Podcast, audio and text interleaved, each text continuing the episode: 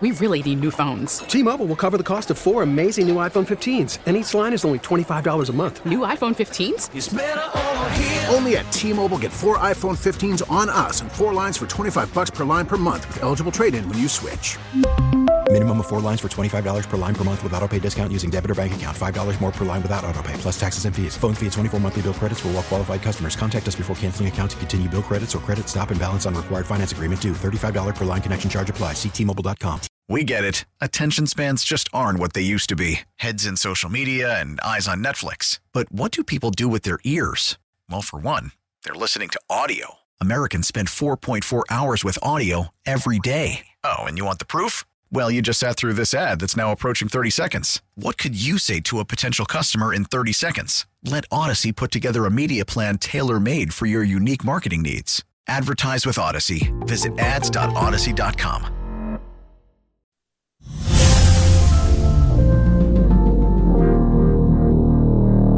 Bradfo and Steve! Bradfo and Steve! Bradfo and Steve! It's time for the best baseball show you're ever gonna find on the radio. Ballpoint, boom, net, net, ball, net, done. Rob Bradford of WEEI.com and Steve Perrault of the Section 10 podcast are making the greatest game great again, two hours at a time. We have some pillows. We have some pillows on the dirt. No football, no basketball, no hockey. Just the most entertaining baseball talk you've ever experienced. It's the Live BP Baseball Show If you hit the man with the ball, then he may run to the pillows. with Bradfo and Perrault on EEI.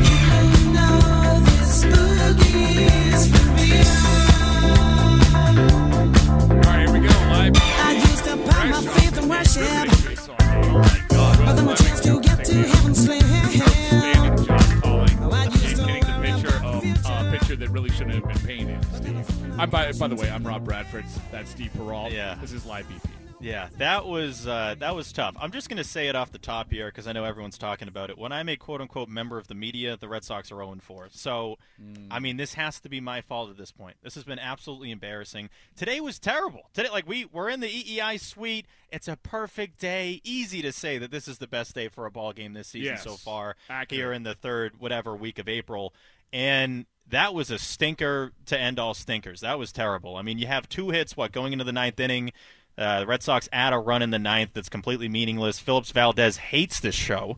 Absolutely hates this show. His two it. terrible outings have been when we have a show He, coming up. after. his uh, performances, at least twice now, Yeah. have basically eliminated, if you put them together, have eliminated the entire Live BP show. Oh, absolutely. So time. he despises his show. Uh, he hasn't told us that, but he's told us by his performance on the mound. So um, It's international language. I know, seriously. But he has been. I don't want to get on Valdez too much because he's actually had a really good season outside of those two outings. Everybody knows you can just throw two outings away. That's in the rule book somewhere. So, unfortunate day today. I think early on, uh, when we were getting to the ballpark in, I believe, the second inning, first or second inning, uh, the Alex Verdugo play out by the 420 marker in center field. I, I was hearing on the broadcast they were making it sound like he didn't pick up the ball. I think it was just a tough play by Verdugo. A lot of people were saying Jackie would have had that ball. I fully agree. He makes that catch. It's still a one nothing game Wait, uh, wait. in the how, second inning. how many? Ha- we haven't had a whole lot of those. Jackie would have made those catches. No, I think this yet. was one of the first ones. You where, know why? Because Kike Hernandez has been playing center field. I know, I know. So you don't like Verdugo in center? No, I think this is worst position. I Yeah. think that I, I've watched him in center field enough where I, he gets late jumps on the ball. It's not he's a good fielder,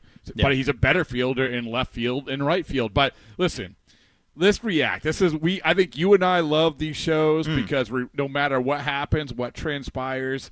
People love to react, and we love to either talk you onto the ledge or off the ledge or whatever you do. But Yeah. 617 779 7937. And, you know, Steve, I think that we have to, if we're going to take the bullet point from this one, it is going to be Franchy Cordero. It is Franchy Cordero. And, and, and I, as much as I, I, and we can maybe talk about the starting pitching, and, and as we said with Will, we're getting to the point now where we can see sort of the weaknesses and the strengths and what they have to do and what they might not have to do. But we're getting a little bit late into April. They've evened off a little bit. Offense has cooled off. Starting pitching hasn't been great. And I, I, do want to talk about starting pitching later because I do think this, at the end of the day, this is going to be the thing that is going to make the, make or break this team. But today, today, it's Franchy Cordero Day. It is in the worst way possible. That Yes. that's that's the worst part because he basically comes up uh, in what was he in the eighth spot today. Every time Franchy Cordero came up to the plate, we expected him to strike out. every time he came up to the plate, he struck out. And it wasn't even close. I know Will mentioned it. Uh, I, I finally figured out where the TV was because I love seeing my replays. He misses the ball by a mile. That's the thing that kills me with Franchy. He's not just striking out, you know, battling, fouling some balls off, and then maybe missing here and there. He's missing these pitches by a mile. Uh, he doesn't look confident at the plate at all. He looks lost out there. We're going to talk about his play in the field and Alex Cora kind of bailing him out a little bit earlier uh, in the week. But yeah, I don't know, man. I, it, it just his last what? He's 0 for his last uh, eight now. It looks like he's Well, like- one for. Oh my goodness! Yeah, one, I think he's math. one for his. I think it's one for his last sixteen with seven strikeouts. This is absolutely Yeah, terrible. uh, okay, I'll take one for his last Good twenty. thing you like you have the abacus. I- One for his right- last twenty. Okay, one for his last Oh twenty. my goodness! and with, a lot of strikeouts, with a billion strikeouts. So and and so this isn't about. And normally, like with Dalbec, for instance, you look at this guy swung and missed a lot. He hasn't had a great start to the season. Yeah.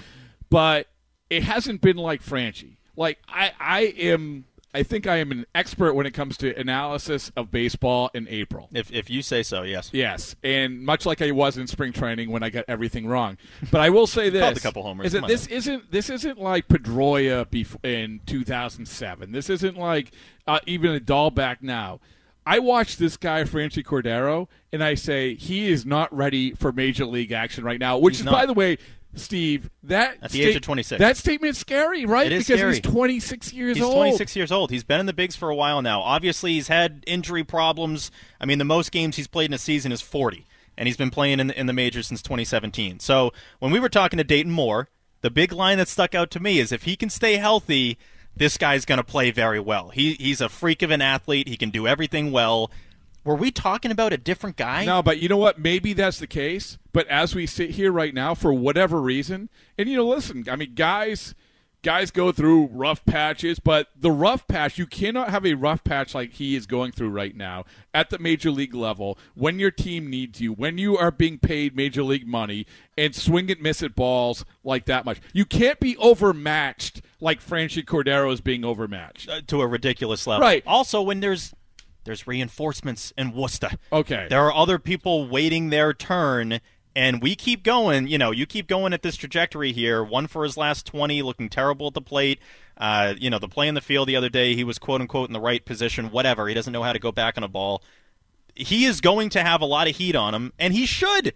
He should. This is his moment to actually prove he deserves to be in Major League Baseball, and he's he's failed at it so far this yeah, and if we go back to earlier in the year, and where everyone, you know, we're talking about, you know, oh look at his batting average or whatever it was. I mean, okay, fine, he was going the other way, and I think the the vast majority of his hits were going the other way. There was no semblance of the 489 foot swing Yeah. that you know we've seen YouTube highlights of. And I, I'll say it again, like I believe that. It could happen for Franchy Cordero, but as we sit here Do you right though? now, Do you? I don't. no, well, I don't. well, well. In fairness, in fairness, right? We haven't. This is our first introduction to him, yeah, it's April, right? And- but it's, no, it's April. But sometimes guys just have to go down, and they have to have success. Yeah. But if you keep going down this road and you keep throwing him out there, this is a guy that is so lost at the plate, and you rely on him to be your left fielder half of the time, and you can't do that. And so, what is the answer? Both you and I were, were doing our homework We and were. doing our research, and notes. doing our, our show prep, in the live BP lab. and when you said, when you said, because the first name that came up, and I screamed at you, I said, hmm. and you said Michael Chavis. I said, no, no. yeah, you yelled. I was like, I "Relax, said, it's a Saturday he- afternoon. It's a nice day." hits from the right side. I know. So, I know. so cross him off the list. Okay, and I'm sure he loves to hear that. Well- Chavis, Chavis has consistently been the odd man out when it comes. To that. I like you personally, Michael, Yeah. but you hit from the right side. Yeah, no, it's and true. Maybe, That's and a fact. There'll be other opportunities for you in the future. We'll see. You hit a home run in Worcester, Big time trade against target. the, against the exhibition Mets. Yeah. Okay, the next one that you screamed from the top of your lung, you ran down, yelled to the, the, the people who were on their feet for Yep. the entire game in anticipation of Rowdy the, crowd the today. miracle at Fenway, miracle on Jersey Street, and you said you said Jarren Duran, right? Kind of has to be right. Will was immediately Oh, against was- that one. Will Fleming did not like that idea. Dismissive. dismissive of it. Jarren Duran, and again, I'm only going off of essentially what I saw this spring training. Looks ready. He looks ready to play at the big league no level. one Now, has watched the alternate site video more than you. I'm telling you, he looks ready, and I'm, I'm basing it off of that and spring training. Now, just throw away all the footage of him fielding And then, yes, he looks ready. He looks ready at the plate. His glove obviously needs a little bit of work. Uh, but guess whose glove needs a little bit of work? Franchy Cordero. So Oh. this Franchy's done nothing. This is what kills me, Rob. Franchy Cordero has done nothing so far to to prove his point, to prove his case for an everyday left field spot with the Red Sox.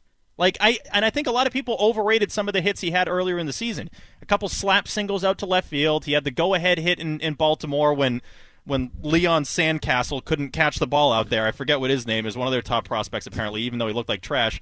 So I haven't really. I, there hasn't been a moment so far where Franchy's really impressed me with anything. And again, like throw out those hits, throw out a couple of the hits he had. I think you're. There's a lot of deception with those hits because at the end of the day, there's no power involved.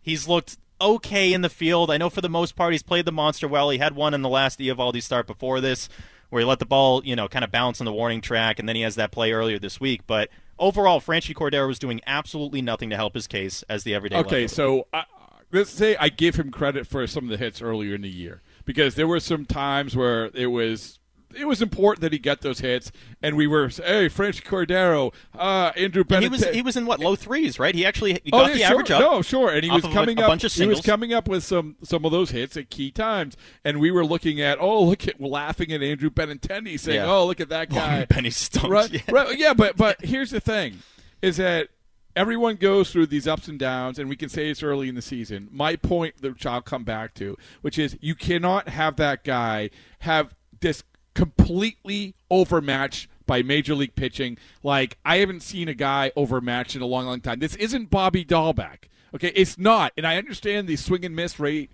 is fairly similar. But when Dalbec gets up there, we were watching. When Dalbec gets up there, sure he grounds out the second, uh, to shortstop at a key time. But you know what? He hit the ball. He hit the he made contact. Also, Bobby's gotten the average up there. I believe last night he was around 275. I'm sure he fell today because everybody fell today besides Verdugo. Um, but yeah, no, I, I just I know we're going to talk about Franchy as we go along here. There's going to be a lot of discussion of what Because this is the do. first roster move, though. No, it is. It is, Right? and especially Garrett on- Richards isn't going anywhere. No, he's but. And I'm glad you mentioned that because that's an unintentional tease. We are going to talk about Garrett Richards later on. But very importantly, we obviously need to lead off with Jeff in Watertown, leading us off all the time uh, with the calls. Jeff in Watertown, our guy. How you doing, Jeff? Well, it's a beautiful Not doing day. great. It's a, it's a beautiful day. The Well, game you of know, the- baseball is a true winner today, Jeff. Now, now the thing is, like I, I was saying to you last week, like I am, I am totally back into this team. I'm back into baseball. It, feels great. It's been a long time that I've been interested, but there are two times this week where I just feel like I wasn't. I, I, first of all, watching, and I know you can talk about it more later, but watching Garrett Richards pitch just reminded me of Cam Newton. It's like, it's like He can't get it there. He can't get the ball there, Jeff. he can't get the ball. There. I mean, uh, he's a 50 foot fastball. I mean, that's Cam Newton esque. And it's like I was having flashbacks. And then the same thing with Franchy Cordero. It's like you look at these people and you're like, anybody could go out there and run around and, and not catch the ball and swing, you know, swing by a mile. And, you know, it, it's just like, like I'm, I'm spoiled. I, you know, there's enough good players on this team. I don't want to see that. you know, so yeah, I, I am. You know, I am definitely one of those people that's like, I don't. You know, to me, giving a pen, you know, you know, uh, Andrew Benintendi, that doesn't really like. I, I wasn't counting on him anymore. Wait, but So but Jeff, but, but Jeff, reason like you have to- but Jeff, I'll tell you this, and not to interrupt you, but I just Sure, interrupted you. Uh, the I would love to have Andrew Benintendi to watch Andrew Benintendi play baseball and get up to hit a baseball right now more ten times more than Franchy Cordero, and that's the completely opposite of maybe a week and a half ago. But I I can't stand watching a guy get up there and knowing that he's going to miss swing and miss by a foot like every single time. No, I, I guess my point, Rob, is like I don't feel like oh we we traded Benintendi for this guy, so we have to play him. Like I don't I don't have that that sense. I agree with you. Yeah, he's a you know I'd rather see him play, especially in the outfield. But it's just that sense of like why? Like I, I'm not you know it's not it's not that big a deal to to, you know to, to you know set him down and bring somebody else up. It's not. Well, you I know, think that's. I think, and, and Jeff, honestly, I think that's coming. And we mentioned Jarren Duran, and we can talk more about it. But Danny Santana, Will Fleming's right. I mean, Danny Yeah. Santana Right. is probably going to be the guy. He's probably the guy. And and just you know, now there's going to be a lot of pressure tomorrow if we play tomorrow. Um, you know, because um, you know, if Erod doesn't doesn't come up big, then you know, then we're looking at you know once again Garrett Richards. I I just I don't want to see that guy again. I don't want to watch him pitch again. Like you know, so it's it's just so so tomorrow or you know if it gets postponed and then Tuesday we have you know Erod going. At least we you know have a chance. But it's just but again, there's three. We have three good starters. We have a good guys in the bullpen. We have you know good guys in the lineup. This team is is is, is going to be okay. But you know we have to address some of these these issues because there are definitely some gaps here. Jeff, Starting thanks with for the call. As as Yep. always, Jeff Yeah, leading thanks, us off. Jeff. Jeff Jeff's the best. I think he keeps things in perspective. I don't think he I overreacts. think he has a great perspective. He, he doesn't overreact either way. I think he keeps it real, and I fully agree that my biggest concern, Rob, uh, with this team currently right now, is when you have. And, and shout out to Nick Pivetta. Uh, you know he should have still. He probably should still have a no hitter going right now, based off of what happened there in left field with Franchy Cordero. But the three, four, and five starters are averaging what five innings a game, maybe a little less, and that's going to kill your bullpen. And Alex Cora is going to have to get creative, especially if Garrett Whitlock is only pitching every what three or four days. Yeah. So you're going to have to get creative with the bullpen that has guys like Austin Brice and Josh Taylor and Darwinzon Hernandez, who's been all over the place. And that is going to. I know you talked about briefly, like you know, some of the um, you know ugly traits of this team that are that are showing themselves here in the second and third week of April. That's going to be one over the course of the season that I'm actually very okay, so this power rank the ugly traits of this team right yes, now. Okay, that's number one for me. It That the wa- bullpen's going to get destroyed, and that you okay, know, so yeah. the starting pitching, in which we, we kind of knew you're you're running these guys out there, you're seeing which ones click, and then you're going from there, eh, which is fine. This is how a baseball season works. Especially in I mean, April, yes. 2018 they ran through 11 starters, so Yeah. we we get it. So all right, we knew that was coming. The other one, you got to figure out the best way to get to Matt Barnes. And I know Ottavino was better yesterday. to get to save situation. to Matt get Barnes. to save situation Matt Barnes. And right now, Darwinzon Hernandez is not that guy. He's and, not the and I know that the, the core doesn't have a lot of options. Josh Taylor pitched again today. Eh, okay, whatever. He pitched a little bit better, but still. To me, that's a huge concern. And then number three is Franchy Cordero. And I know we're nitpicking, but this is listen. I mean, this is what the reality of this team is right now. They reached this point where we think they are going to be in it. We think I think you you and I both think they're the best team in the division, correct? Yes, I said that very Look at you, confidently. you're- Like you're like No, teeth and yes. gums are bleeding. No, from, I know. I'm like, yeah, uttering I those think, words. I think. Um, Who's better? That's the thing. It's that it's not that.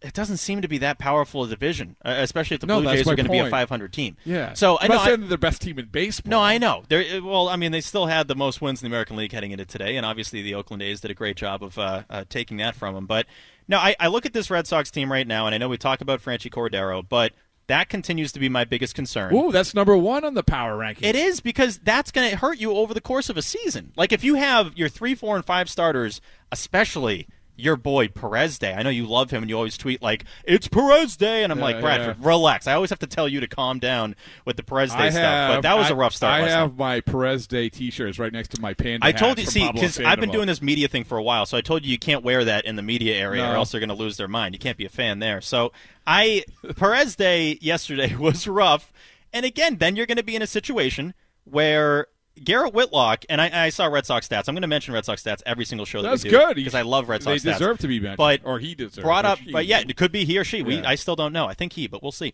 Uh, brought up a point that I kind of agree with, while also disagreeing with because they're going to be cornered. Pairing Garrett Whitlock with the starter. Yeah. So pairing him with one of these, it, probably not Pivetta, if you can hope that Pivetta goes longer into games.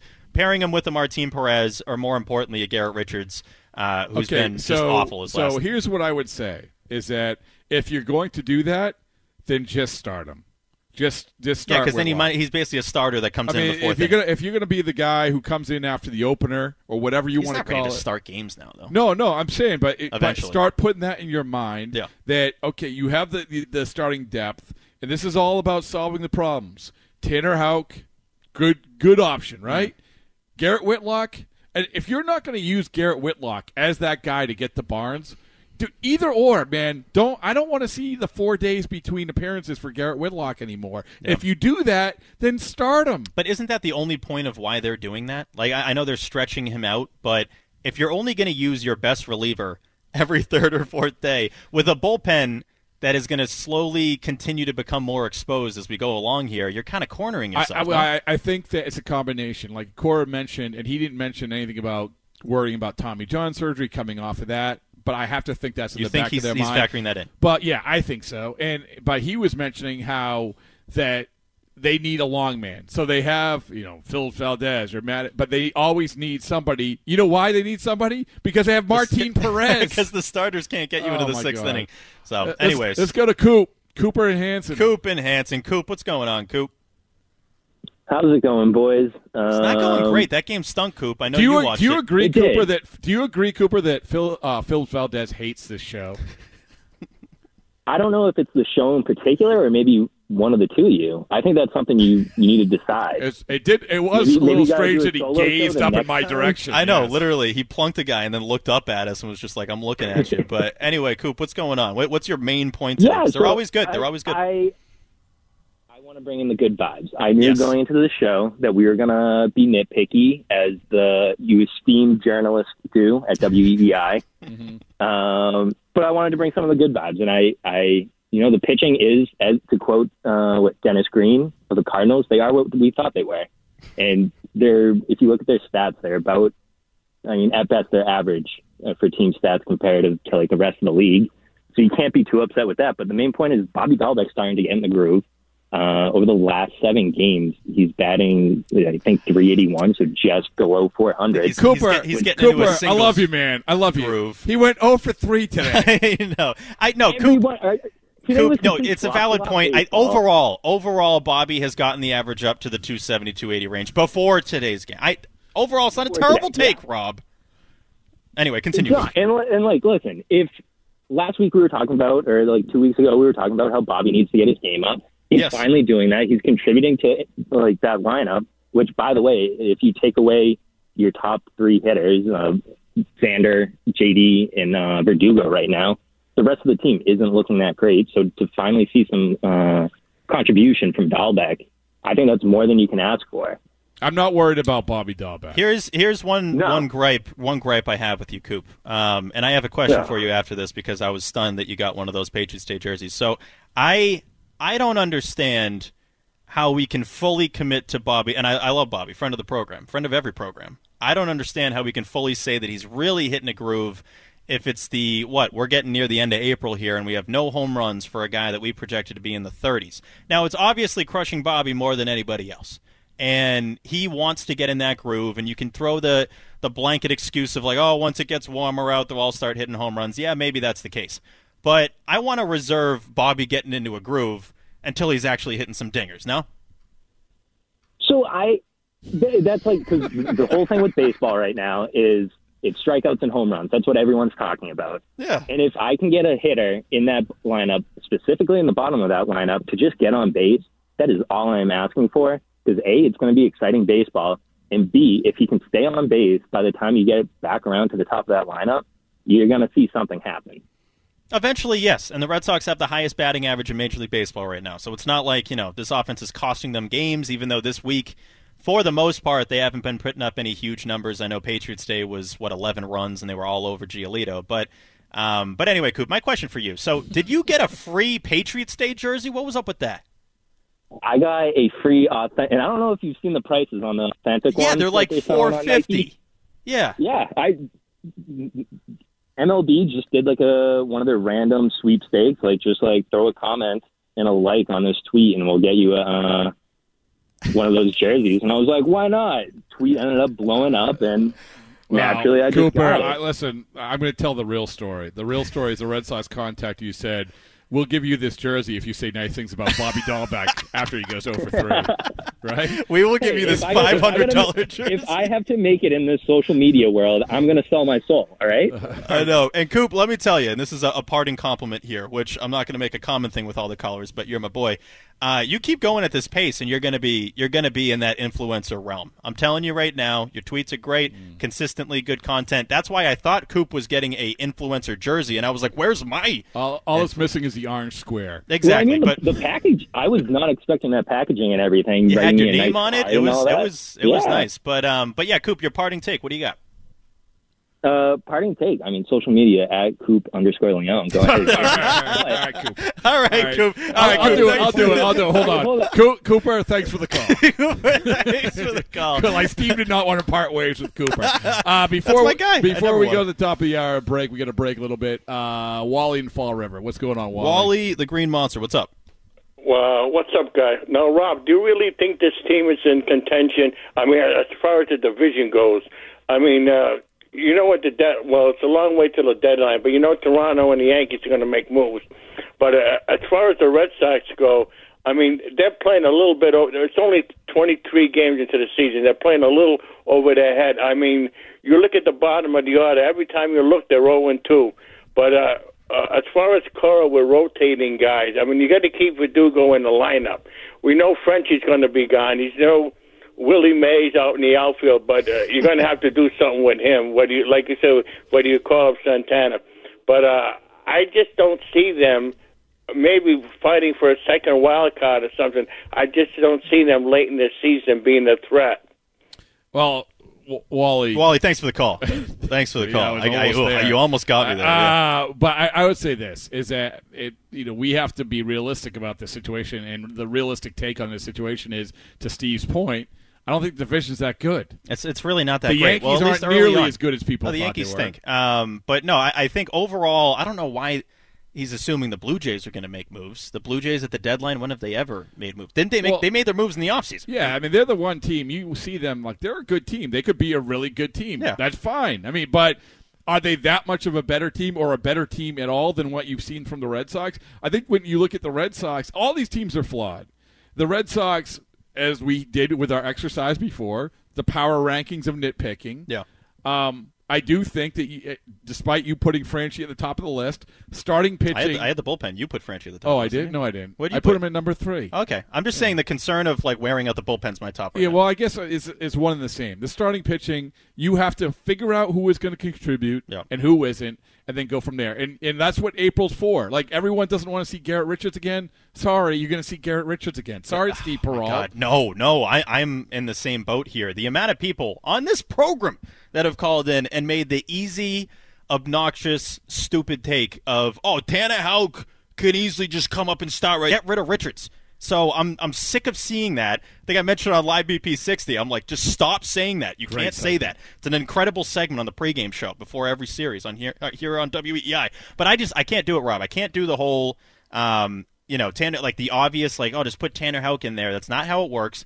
Now I do want to ask you, and maybe we do this after the break. Yeah, this, this this is a professional tease. All right, we're gonna I'm gonna ask a very important question about Garrett Richards after the break. All right, this is a live BP show, 617-779-7937. The Red Sox have elicited all kinds of passion from all kinds of people in this dud of a game, an 8-2 loss. But we are talking about all the way up until 6 o'clock. Steve Perrault of Section 10 Podcast and Bleacher Report. I'm Rob Bradford. Be back right after this. We really need new phones. T-Mobile will cover the cost of four amazing new iPhone 15s, and each line is only $25 a month. New iPhone 15s? Only at T-Mobile, get four iPhone 15s on us and four lines for 25 bucks per line per month with eligible trade-in when you switch. Minimum of four lines for $25 per line per month with auto pay discount using debit or bank account. $5 more per line without auto pay, plus taxes and fees. Phone fee at 24 monthly bill credits for all well qualified customers. Contact us before canceling account to continue bill credits or credit stop and balance on required finance agreement due. $35 per line connection charge apply. Ctmobile.com. After the end of a good fight, you deserve an ice cold reward. Modelo the mark of a fighter. You've earned this rich golden lager with a crisp, refreshing taste. Because you know the bigger the fight, the better the reward. You put in the hours, the energy, the tough labor. You are a fighter, and Modelo is your reward. Modelo, the mark of a fighter. Drink responsibly. Beer imported by Crown Port Chicago, Illinois. We get it. Attention spans just aren't what they used to be heads in social media and eyes on Netflix. But what do people do with their ears? Well, for one, they're listening to audio. Americans spend 4.4 hours with audio every day. Oh, and you want the proof? Well, you just sat through this ad that's now approaching 30 seconds. What could you say to a potential customer in 30 seconds? Let Audacy put together a media plan tailor made for your unique marketing needs. Advertise with Audacy. Visit ads.audacy.com.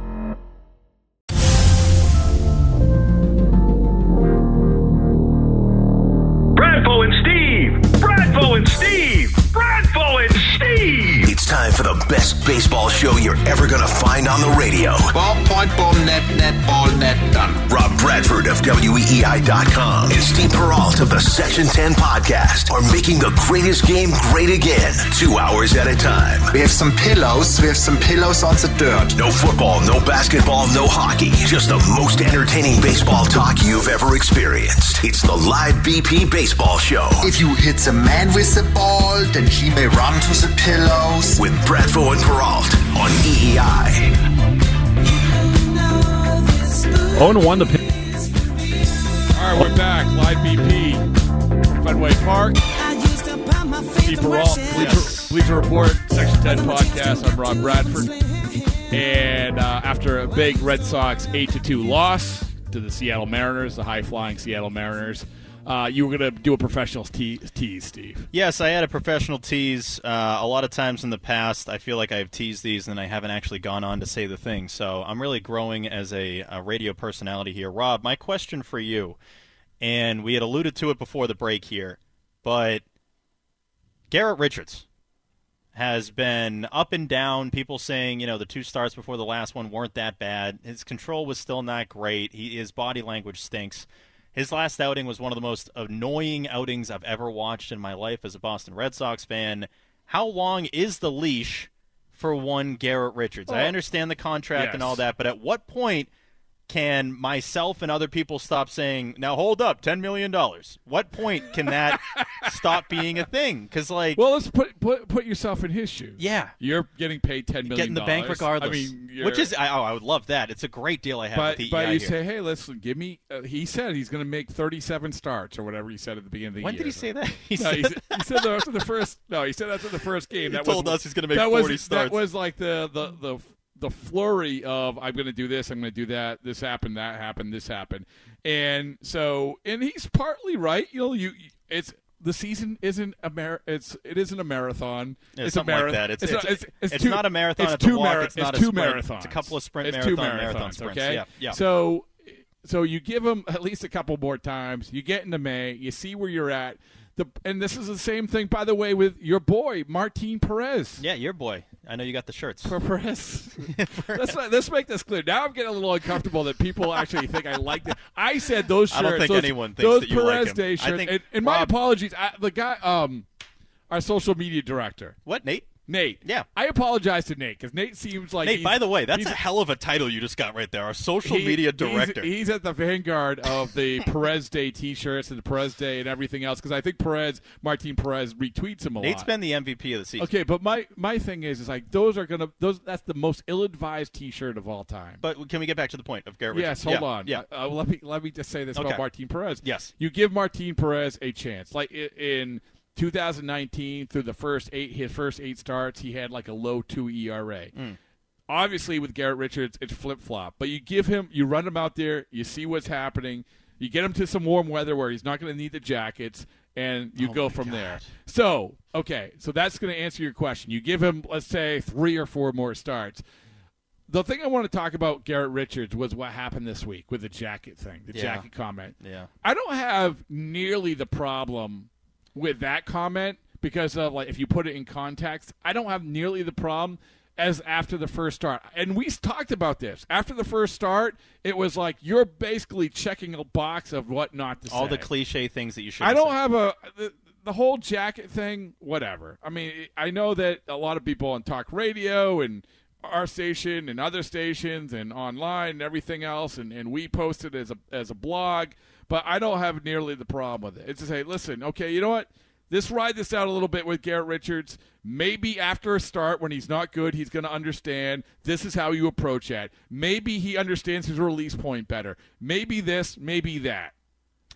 Do you agree or no? I I do agree. I'm trying to find the exact quote because every time I read the jacket quote, I uh, I kind of lose my mind a little bit. And now this is Garrett Richards, who is a Live BP alumni. So I, I don't want to be. Uh, you know, destroying him too much. But when we saw, we were uh, recording section 10, and we saw these jacket comments come out, and I just don't understand in any scenario why that would even come up at any point. Well, right? be, no, because he was asked. What was the question? Is The- it the- you- the- is it que- cold here? Yes. The, the, the question was, oh, how? I'm paraphrasing, But oh, it's really cold. How do you deal with the cold? Which, by the way, shouldn't have even even been asked. Yeah, like, who cares? question- that question kinda like it's uh, you know what I could say that about you know uh, we had Sawamura on earlier. That's a better question for him, to be perfectly honest I with you, because all he did was play in domes. Yeah, he- so his whole career. So okay, you you asked this guy the question, and then he said, "Hey, you know what? I didn't pack a jacket. Yeah, it's tough. Uh, whatever, man. I didn't even pack a jacket for a season until this year, so I'm going on my ninth, almost tenth year. So yeah, you know, it's something different, but it's nothing that can't be dealt with. I just got to make adjustments. You know, I'm not making excuses. I just got to make adjustments So- and figure it so- out. I think there was a lot of times though, Rob, Yes. That pitchers, Ooh, I like players, that. whatever, can say I'm not making excuses. Oh, don't but, ever, yeah, yeah, don't ever do. But that. here comes the excuse. So But he I, said the not. Ma- I know the jacket was before the not making excuses. Does, does it matter the order? If it's before or after, maybe it's a little different. I, there- there's- I'm not making excuses for the guy who said he's not making excuses. Nah, it I think sounds it's- like you I- are. I, think it's somewhere in between. All I'm saying is that Okay. Of the quotes, of the Garrett Richards quotes, the one that I'm not getting riled up over, over the other one, I'm getting riled up over the first time. I Yeah. am. Yeah, well, I, I just think overall, I I think the body language Richards has had on the mound has been terrible. Um, he's, I mean, his release point is all over the place, and that that's just a sign of a guy that a isn't comfortable, you know, with his with his windup with any of that. And B doesn't know where he's throwing the ball. He was all over the map. He threw fifty percent balls in his last outing. This that is, can't happen. and, and this is what makes me uncomfortable about how they approach this starting staff.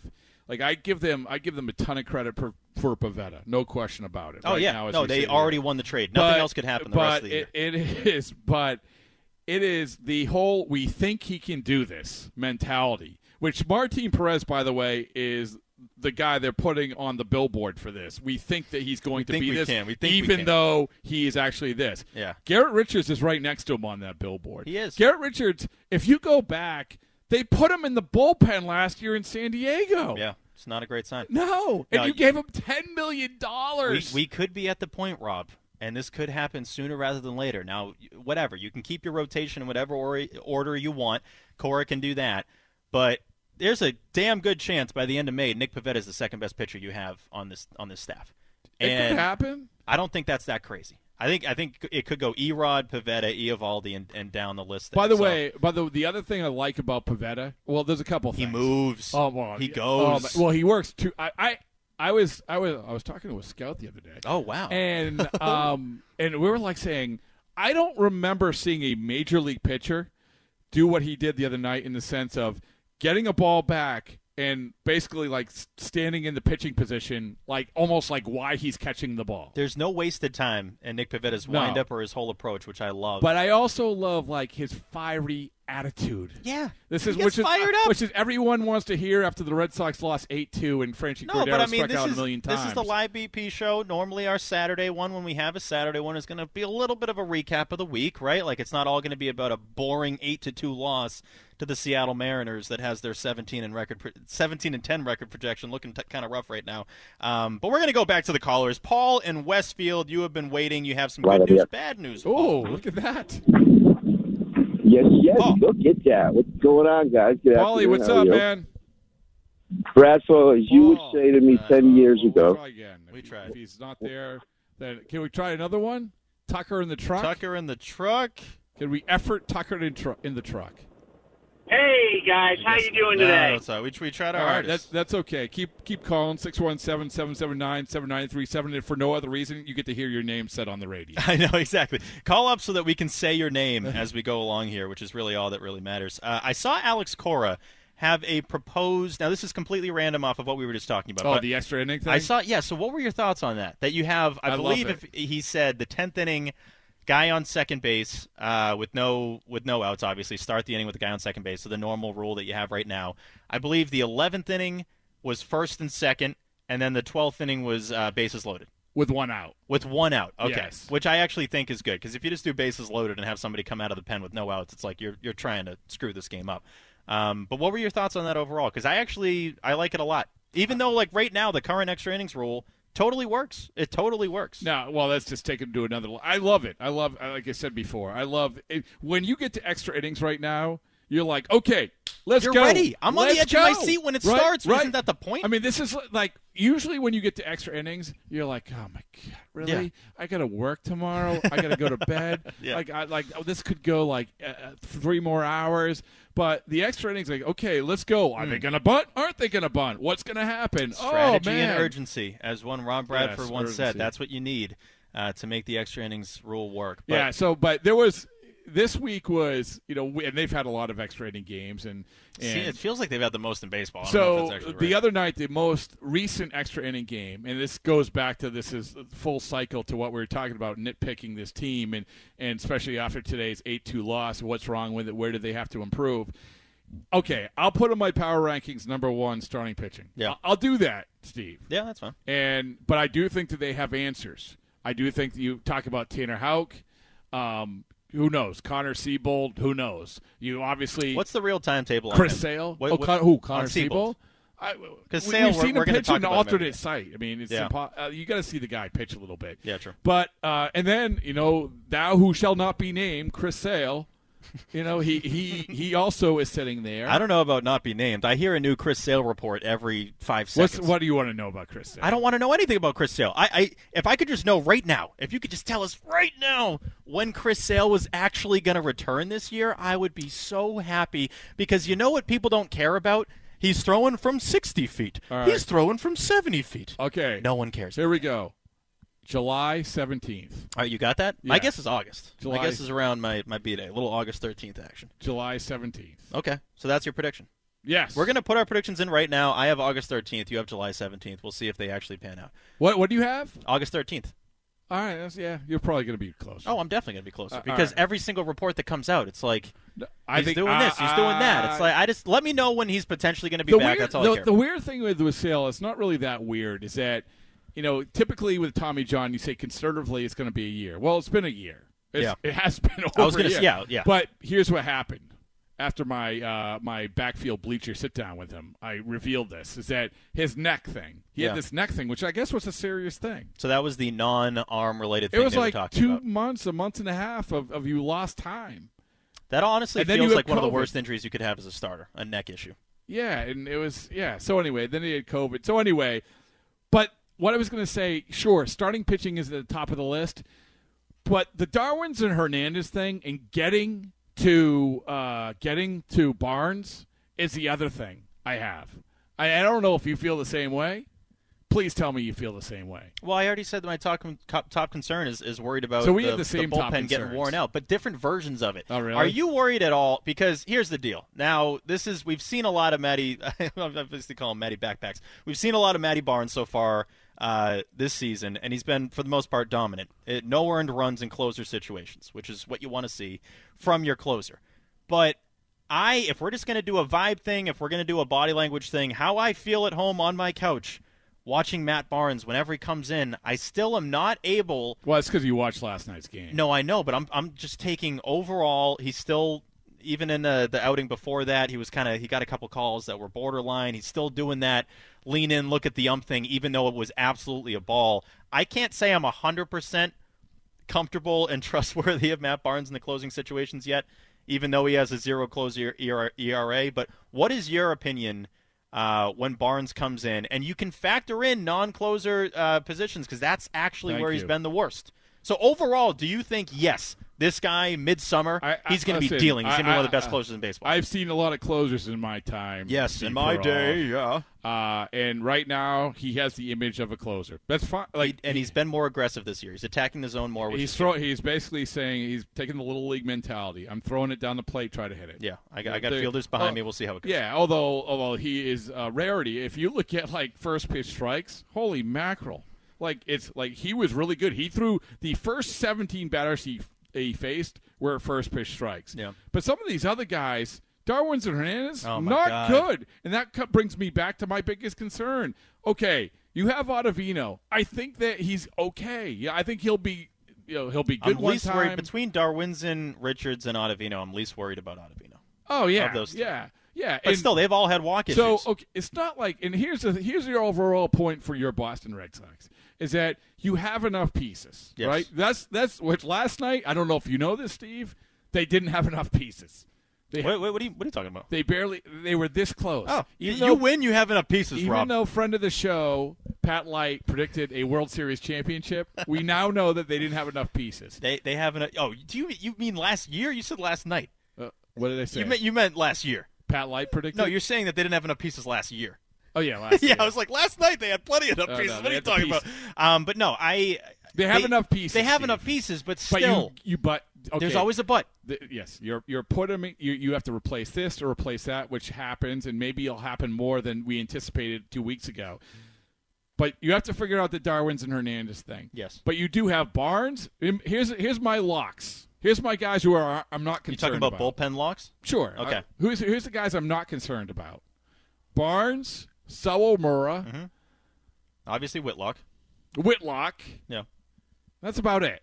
Is that is, that's and it for the of list? like a Let's actually half widen of out- Ottavino. I, I don't mind. say- I don't mind Ottavino coming in. Let's widen out a little bit. You look at the rotation.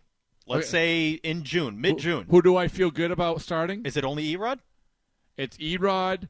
I think Eovaldi's going to be Pa- what he is. and Pivetta. Despite the pregame hype of, of Nathan Eovaldi Yeah. today, he's going to have I games mean, like this. What dating back to whatever it was I, September? he had I'm, a two I'm ERA. on. I'm on the Pivetta train. Yes, and I think a lot of people are. There's Yeah. no real reason not to be, especially when he's pitched to you as a five starter. He's obviously not a five starter. I think he's proven that so far. So okay, that's three. You have three. Yeah. There you go.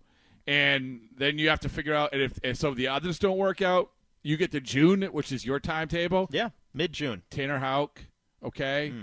Maybe you know, a guy like Seabold or something, and then you start. And then listen, 2018, you needed to trade for a starter. It's not like they had five starters. Yeah. At that point, they had to trade for Nathan Eovaldi. So if you can get to that point with four starters and a reasonable facsimile of what you had for the first three weeks here, you're gonna be in it. I'm trying to think of if you could have one question answered with this Red Sox team in Oh, terms that's, of that's a good one. I felt really good when I thought about it. So let's say by the start of July, if you could have one question answered about this team, what would it be? Because I have a specific one. If, if we were if if we were uh, saying more than people's names on the call call line, I know we- that would be a great one for people to call. And you can try You six can one try, seven yeah. seven seven nine seven nine three seven. So if you had one, that's a great question. One question that could be answered right now. One question that could be answered for what this team looks like July one. Let's say July fourth. Let's say the uh, the independ- on Independence Day. What is the one thing that you would want answered right now that is going to be the case with this team on July fourth? All right, we're going to answer that. You- I'll let you percolate it a little bit on it, right? Okay. Oh, oh, we're going to break. Yeah, we're going That- to go that's break. a tease and a half. Then yes, we will go to break. On that. Okay, we're going to go to break. The question is, if you have one question that you feel like you need answered by July 4th about by- this Red Sox about this. Red Sox team, what would it be? Now back on the live BP Baseball Show with Bradfo and Steve on WEEI.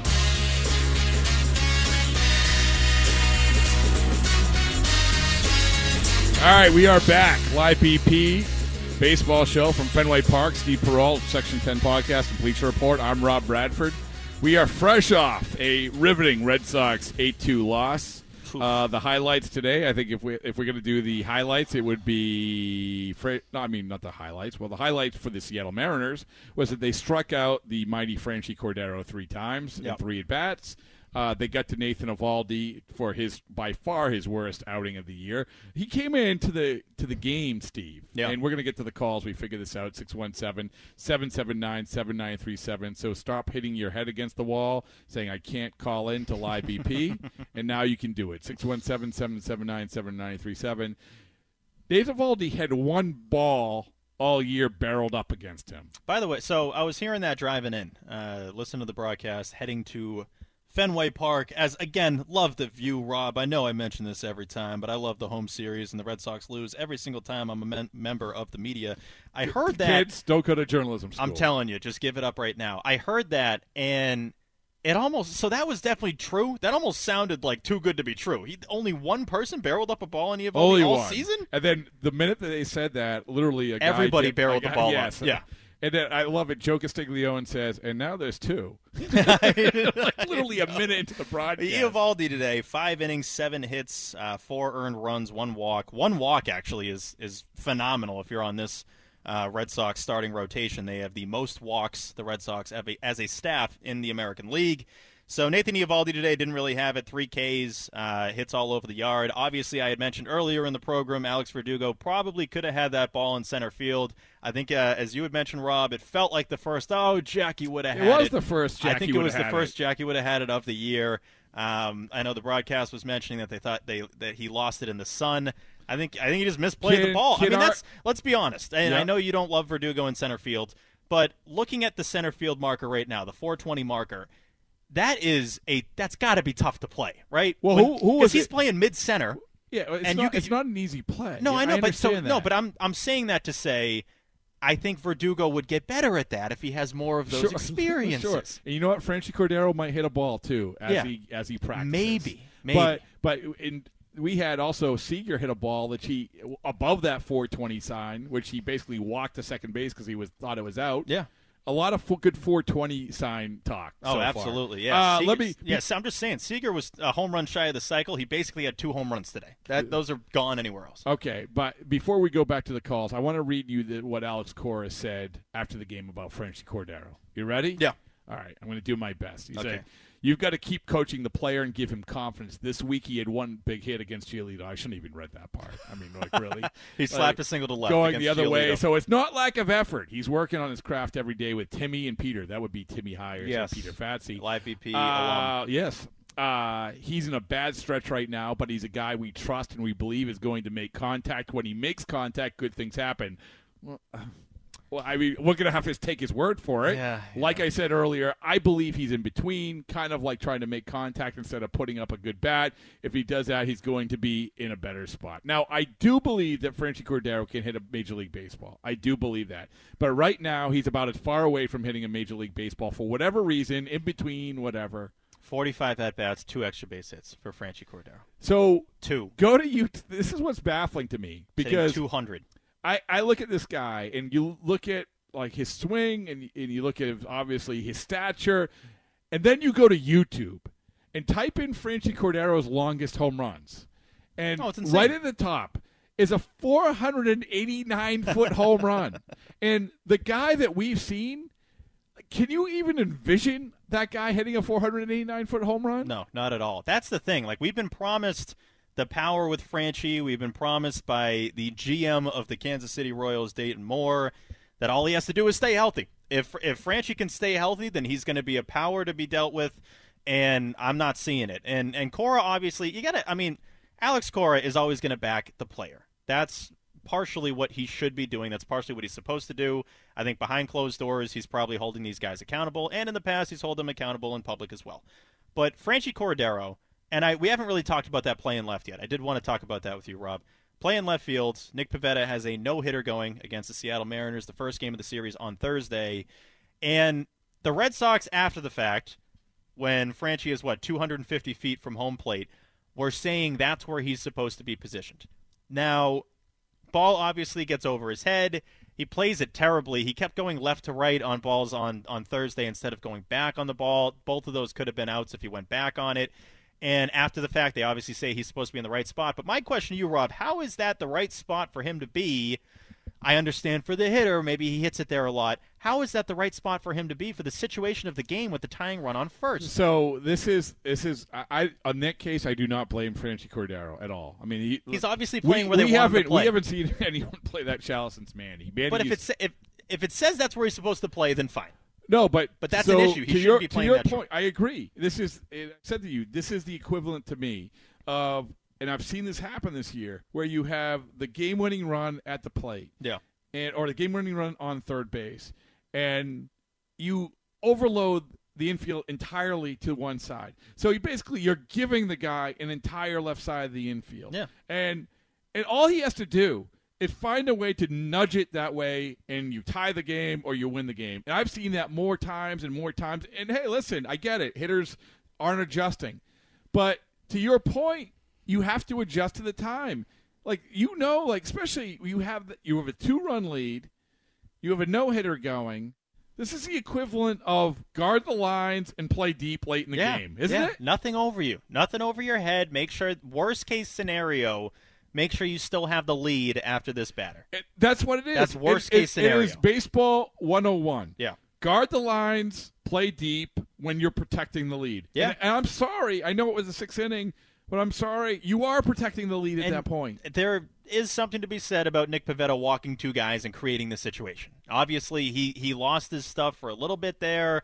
He creates the situation of a guy on first and second. Without that, that was a close call. He maybe could have got strike three. Without that, uh, maybe the Red Sox win that game. But if if Alex Verdugo's in left field, they win that game straight up. That's the like I just Franchy's instincts in left field he's they've been exposed to me because when you have both of those plays where if you go back on the ball just a little bit you go back on either of those a little bit he's probably catching both of them and that's just the killer because it's like dude if you're going to be below average or average at everything that you're supposed to be either average or be- or, or good at or better than average at then you're just going to crush this team he hasn't done anything so far that has uh, impressed basically it hasn't impressed either of us that, that has impressed most of the fan base and he's putting himself in a No, at position to get first, sent down to honestly, Worcester. at first, I got to be honest. At first, I'm like, oh, he's going the other way with pitches. He's, But that's all he does. But but when he yes, that was the, that was the problem. Yeah. is that you can go the other way with pitches, but every once in a while, I want to see you lace one to right field. Yeah. and, and or actually hit a home Run. And so we also have to pay off on the tees, which is like the thing that you thought. What is the thing you, you described? I know. I was. I wanted you to try that no, one. I could Um, do it. I could do it, Steve. I just wanted to defer to If you. If you could have one Red Sox question answered right now about what the team's going to look like on July 4th, what would it be? That's a very that seems a little more convoluted than what you phrased it before. No, that's exactly. So when you I- get to July, you get a question answered right what- now about the team, the the position, whatever you want Okay. answered about the July 4th Red Sox right now. What would it be? Okay, okay. Or you could phrase it as on July fourth. What question do you want to make sure is answered? That's a different question. Is it? Yeah. The the point of my question is what question do you want answered right now that is going to be the case with the Red Sox right. on July 4th? Or before we go on, in six one This is the biggest tease of all six one seven seven seven nine seven nine three seven. Nate, our social media director. Here's your bumper sticker for this week. What do you got? 2021 Red Sox. We have questions. We have questions. There you go, Nate. All right. So 617-779-7937 to tie a bow on Franchy Cordero's acquisition. We you said as you point out Dayton Moore friend of the show. Yes, friend of the Okay, program. GM for the Kansas City Royals. Yep. I said this at the time and I'm going to say it again. One thing to put in the back of your head. Dayton Moore was raised by John Schuerholz in Atlanta. John Schuerholz was the master of propping up guys like Franchy Cordero. I, I don't know if you remember this. This might be before your time. Andy Marte, Yeah. the Coco Crisp trade. Yeah, no, it, it does ring a bell. Yeah, Andy yeah. Marte was the number one prospect in baseball Mm. until the Red Sox trade for him. They had propped him up till he got to the number one prospect in baseball. French Cordero, you prop him up, you prop him up, you prop him up, and then you know that that's the guy you're trading. I'm sorry, I'm going to draw a link there to what Dayton Moore like. That's what they do, and that's what he's doing here. I do think that Andrew Benintendi. I'm just going to go on a limb. Andrew Uh-oh. Benintendi's going to have a better year than Francis Cordero. It's still, I mean, No, to I'll be say it. fair, it's still a real question. We both Chris- said Benintendi's going to be better. Yes. Last week. Yes. So now, obviously, we have three weeks to deal with. We're not just saying We're it- geniuses. It's a, it's a little more gutsy if it's before the season. Yeah. But um, I think before the season, I kept saying, you know, Benny's best baseball is not not in the past. I think he's still going to have uh, some of his better days coming up here. But um, so, so, what is the question you want answered by July fourth? Starting pitching. What more specifically? Because I have a specific oh, one oh, about starting oh, pitching. Oh, oh, okay. I, w- I think it's Garrett Richards. That's my question.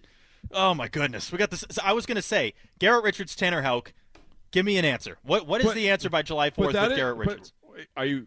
I should not. No, it's because it's my question, so Oh. that's why you should not. No, I, I Oh. was just kind of hoping just we didn't have crossover. Oh. But um, isn't that kind of what everyone wants to Yes. know? Like by like Frenchie midsummer, Cordero. Frenchie Cordero. Listen, you can fix that. you're not. right? And also, let's let's not act like Franchy Cordero is going to be the difference in a postseason no, run. No, so he's hitting eighth. your rotation is going to matter more than Franchy Cordero, especially with the Red Sox currently having the highest batting average in Major League Baseball. Okay, I won't take that one. I'll take another one. Yeah. You're welcome, Steve Perrault. Yes. I'm Rob Bradford, live BP baseball show. Mm. I'll take Nathan Eovaldi, the guy who pitched today. Okay. That's Yeah, a good one, that right? is a good one, yes. I mean, because it's like, yes, we can assume that he's going to be good enough, but how good enough is he going to be? He's got a six ERA his last two starts.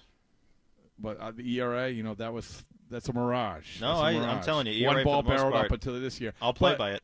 But I, if if because that's a big swing, Steve. That is a huge swing. If you get the Nathan Eovaldi, who was up all the way to today, it changes the dynamic, particularly when you're talking about waiting for Sale, who's coming back July 17th. especially a healthy version. That that's obviously getting Eovaldi for his what two ERA dating back to the start of last September. Yes, that's very important. But of course, with him, you need him to be healthy. if he can stay healthy throughout the year and pitch closer to what he was doing to start this season, then the Red Sox are so pretty I'll, lucky. Honestly, I'll take Nathan Eovaldi. Okay, that's fair. So we both have somebody in the starting rotation, But which is that's- exactly what it should be, right? It should be. Yeah, and before the season, that's exactly what it what it would have been. Like, what is Garrett Richards going to be like? He came on this program and said they're sneaky good. Garrett, you got to start getting sneaky good, or else this rotation's going to be a mess, and then the bullpen's going to follow suit. And it's it's you know the Red Sox again. The offense, I'm not worried about the lineup. I don't think either of us is worried about the Red Sox lineup. They're going to have to start bailing out the rotation, bailing out the bullpen. And yes, in theory, they can do that, but you want to have games, um, you know, like the opposite of today, where you can actually put some runs up on the board, have your starter get comfortable into the fifth, sixth, seventh inning. Red Sox haven't had a lot of that in the last two weeks. All right, 617 779 7937. We got one more segment to go to the top of the hour. I do want to, this is one thing that I do want to talk about with you today, which I, I farted out uh, 400 words on today. Yes. Uh, Xander Bogaerts. Yeah, Xander Bogaerts. Uh, because I think it's an interesting conversation. Uh, obviously, Garrett Whitlock's going to win Cy Young. But, Yeah, at this rate, yeah. But is Xander Bogaerts? I mean, are we talking about an MVP guy? And is Xander Bogaerts appreciated like he should be? No, never. Okay. Can we? I, I think we can agree on that at this point. Xander Bogaerts is likely never going to be appreciated. There's, to there's the different he should levels be. of this. Xander Bogaerts, I think, is a very, very interesting conversation. One which we will talk about after this. Wall to wall Red Sox talk. Back to the Bradfo Show with Steve Perrault on WEEI.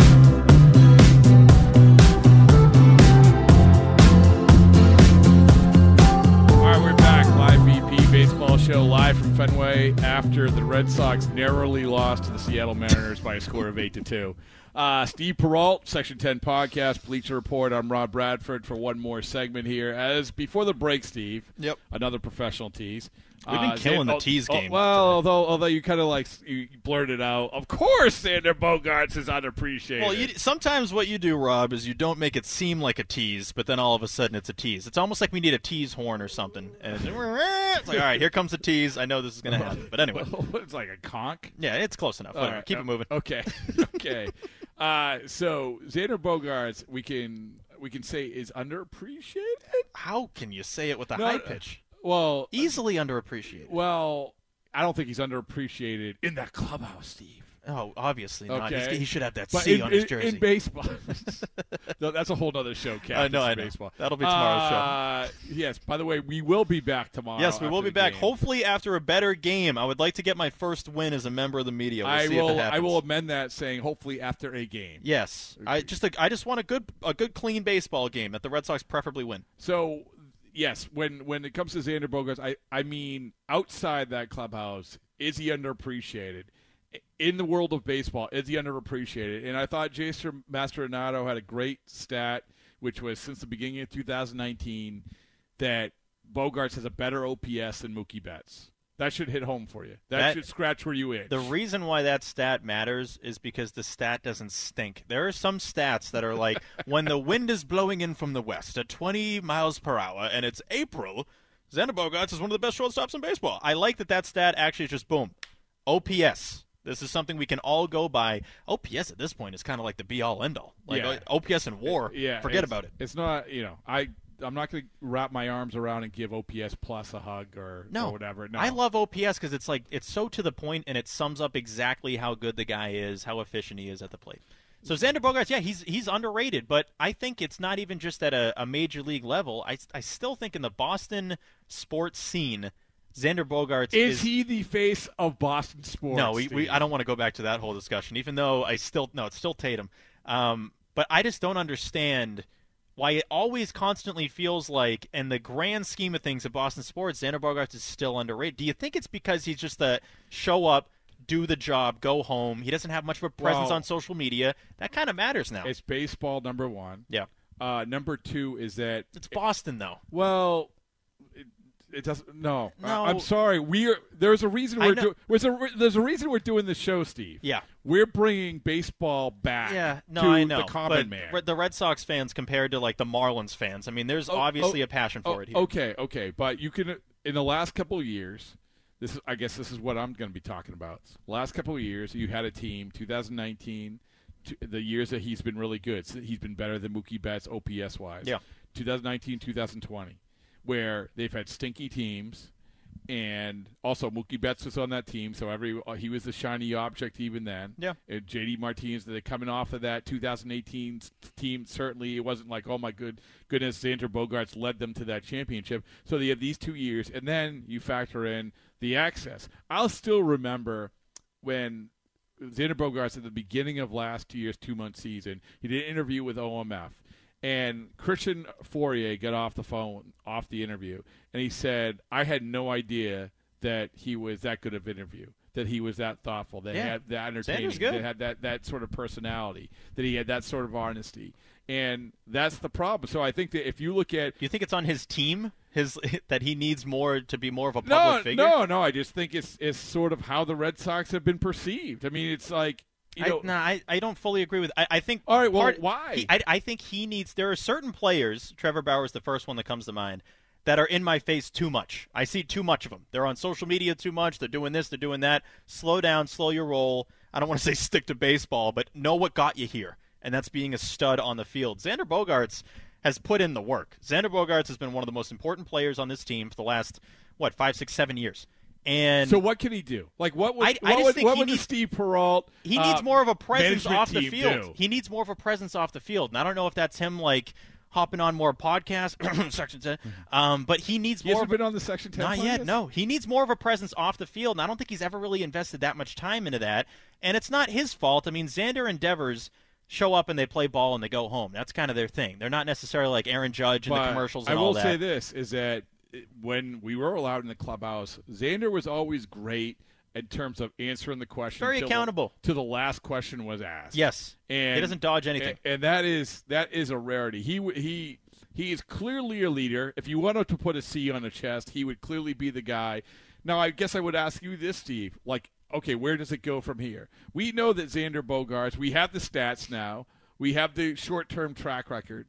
We have the long-term track record. Now we have this player. We know that he's the face of the Red Sox, correct? Yes. I Okay. don't think it's really a question. All right. So where does it go from here? Because does it go from hey, he's just going to keep doing this, and we're going to have this perception of him, and it's not going to get any better, and then all of a sudden 2022 is going to end, and we're going to say see you later, Xander Bogaerts, Jeter Downs, come on in. No, I would hope that Xander Bogaerts is here for the long term. I mean, he's already been here for what eight years, but I just I think on a national scale, and I'm not saying this needs to be like Xander's team that you know pushes. A, it's it's a combination of things. I would like Xander Bogaerts to be a bigger deal nationally, and I don't know if it's going to happen because of who he is as a person.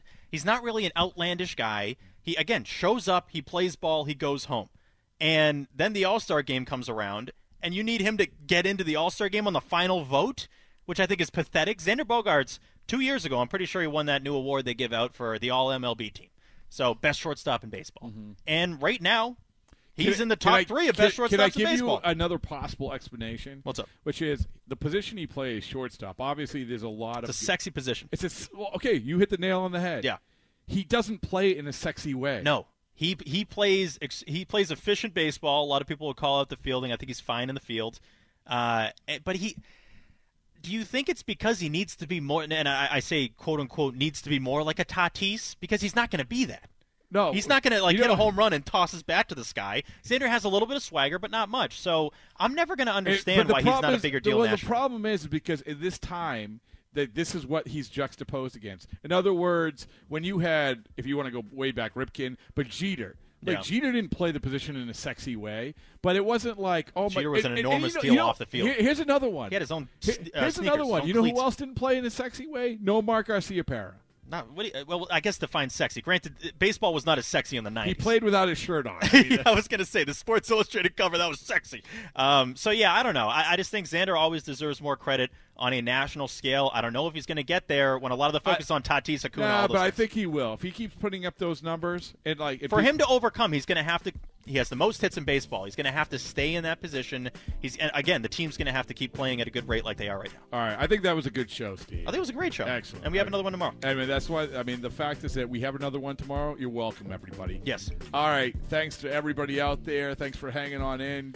That's Steve Perrault, Section 10 Podcast, Bleacher Report. I'm Rob Bradford. We're going to be back with you. Oh, my goodness. How many hours? How many hours till we're back? My goodness. I mean, it's uh, 23. All right. Well, the rain, stay away. Please. Phil Valdez isn't pitching, and it's going to be a beautiful day. No Valdez, but there's going to be some rain. That we'll means see. that our, our show is going to start right on time. Yeah, we'll see. All right. Live BP Baseball Show. Thanks to everybody out there. We'll see you tomorrow.